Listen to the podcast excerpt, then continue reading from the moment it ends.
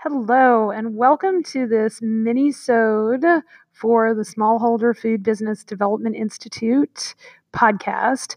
And this is a Facebook Live event that I did, short and sweet, but it's all about over drinking. And we tackle the hard problems here at Dirigo Food Safety and SFBDI. And over drinking in foodpreneur culture is one of the things we tackle. We're doing this in April in the Power Group. We'd love to see you there. And come listen to how I started thinking about my own drinking and how I started understanding where I was with my drinking. Thanks so much for listening. We'd love a five star review over on your listening methodology of choice, everybody. Thanks. Good morning from scenic Yarmouth, Maine. This is Dr. Michelle Pfannenstiel, and I'm coming to you today on Facebook Live for a really different reason. As many of you know, I run a membership site called the Power Group, and in the Power Group, we tackle the hard problems so that we can build wealth and community in our food systems. And today, my fellow foodpreneurs, I am going to talk to you about over drinking. Because in April in the Power Group, we are not only going to be tackling how to manage your calendar and how to manage your supply chain, we're going to be talking about over drinking in the foodpreneur community because I have been there. I know what it's like. I've gone out drinking with many of you, and I want you to know that it's completely possible to wake up without that kind of a hangover that you get when you've had one too many the night before, but not so much that you get blitzed or blasted or black out. But life doesn't have to be like that. So, what do I mean by stopping over drinking? Well, over drinking is consuming more alcohol than we meant to, whether it's one extra drink or a whole bottle of Chardonnay. And what I want you to know is, is that over drinking comes from over desire. Okay. We are conditioned, many of us actually sell our products by conditioning over desire in our customers. And that's the way food producers, alcohol producers get us to buy. And that includes us. But when we believe our own story about over desire, it's actually very detrimental to our own mental health and our own mental well being. And so the desire for alcohol and the over desire for alcohol is completely learned. Because what happened was, sometime in the past, you went out and you had a drink with friends and you had a good time and you associated the good time with the alcohol and not with the friends and the conversation and the connection. And then what happened was was that you did that a bunch of times and your brain learned that huh if I go out with friends and I drink alcohol, I feel good. And then it learned that if I drink alcohol, I feel good. And you created a habit that created a reward. And the reward was like a hit of dopamine in your brain, and you felt good and you felt relaxed, and your, you know, your blood vessels dilated. You could breathe a little deeper. It softened the edges of the anxiety in your life. That's a reward. And the more we reward our habits, the more our brain moves it from the front of our brain, where we can do our powerful thinking, to the back of our brain, where we do our habitual thinking, like breathing in and breathing out. That's a habit, but we can control it. And so, what if in our over drinking, we thought about that process? And what if we could get to a point where we understand our thoughts and then we understand what happens to us when we think, wow, I just need a drink, and what feeling that creates, what actions we have out of that, and what results that gives us. When we look at our own thoughts, we can understand where that desire comes from. So let's dive into that. I'm going to do something called a model. All right. And this is the work that we do in the power group. We do the work of showing up to our own thoughts because the way we do one thing is the way we do everything. All right. So, how does this deconditioning work? So, the first thing that we talk about is we talk about our circumstances. So, circumstances are the facts of a situation. Okay. And when we're talking about drinking, a lot of times we're talking about, you know, a, a fairly common one for me was driving home. Okay. Driving home from work. I have a beautiful office. I got to go. I got to go home. All right.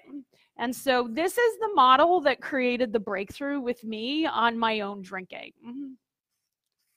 All right, so the circumstance is I drive home. I think everybody could agree, since I don't live at my office, even though sometimes it looks like I do, that I drive home. Okay.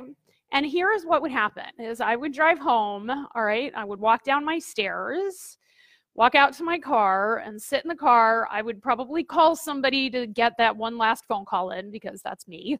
All right. And then as I was, I have the, I, I take the same route home every day, like most of you do. Okay. And as I would turn off of uh, the main road onto the first side road and then onto the road that I live off of, all right, I would have this thought of, all right, home is stressful. Uh, all right. Now, I'm not going to lie, it took me a long time to figure out that that was my thought because what I was really doing is I was answering, I was like asking myself really disempowering questions. And they were questions like, what's gonna face me when I get home? What did the kids do today? What's, you know, how much do I have to, how much work do I have to do before I can collapse into bed because I'm exhausted?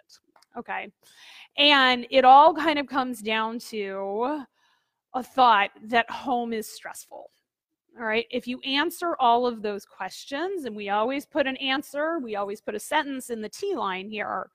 If you do that, okay, answer those questions, you will come up with your thoughts. All right. That's what we use our strive model for. Okay.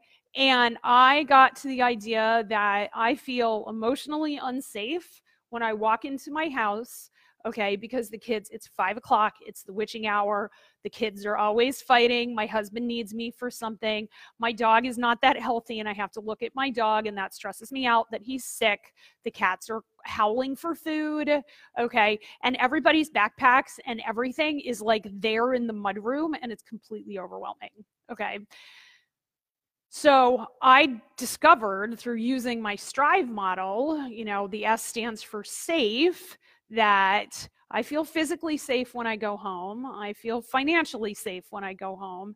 I don't feel emotionally safe because I feel like there's this like wall of people coming at me. Okay. I feel trained when I walk in. I know what to do. Um, I don't feel respected. So that's the R in strive because nobody picks up after themselves. I'm like the only person without yelling that will pick up the mudroom. Um, we've made the investments to make it a space to um, be comfortable in uh, because we own a big house. we have places to put our stuff, and we've made the investment in throwing away a lot of stuff. All right. Um, and I didn't value, so the V in Strive is value, I didn't value showing up to my kids more than I valued showing up to alcohol. How's that for a thought? Mm that was a fun one to learn about myself. But you know what? We're in the business of dealing with reality here at Dirigo Food Safety and the Smallholder Food Business Development Institute. And if those are the thoughts that you're thinking, think those thoughts and then decide whether or not those thoughts work for you. And then the final question in Strive is E uh, Are you empowered to stand in fear and discomfort to solve your to solve your issue. And I was unwilling to stand in discomfort of not having a drink. All right. Let me tell you, this all hit me like a ton of bricks when I finally figured this out because I'm the child of an alcoholic and I never wanted alcohol to dominate my life that way. And guess what? here I was, even though by every definition, by the CDC definition, by anybody else's social definition, I wasn't an alcoholic. I didn't drink too much. I drank too much for me. And that's what's important. Okay. All right. So, this idea, home is stressful, okay, led me to feeling overwhelmed. All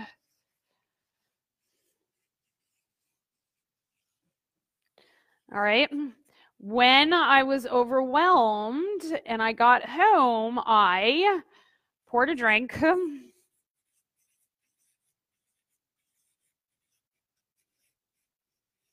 I hopped back on my computer. Alrighty, how many of us do that? Sometimes it's our phone, but we get home and we keep doing the same things that we were doing at work, right? And then um, I didn't interact with the kids. All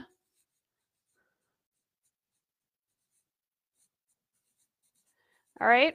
And kids get used to a lot of things. Again, I'm the child of an alcoholic. And so didn't interact with the kids. That was normal to me. My dad never interacted with us when we came home when he came home right?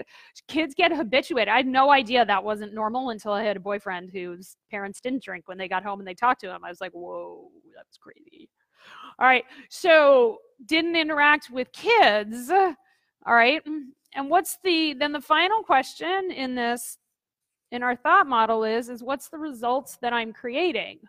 Well if you think about this, these two things right here, I hopped on the computer and I didn't interact with kids.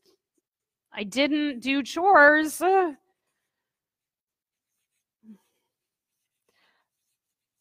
And what happens when you come home from work, the kids haven't seen you all day, and you open your computer, drink or no drink? The kid get amped up. It's five or six o'clock in the afternoon. Kids get amped up at five or six o'clock in the afternoon. Everybody's hungry right? So, what did I create in my life?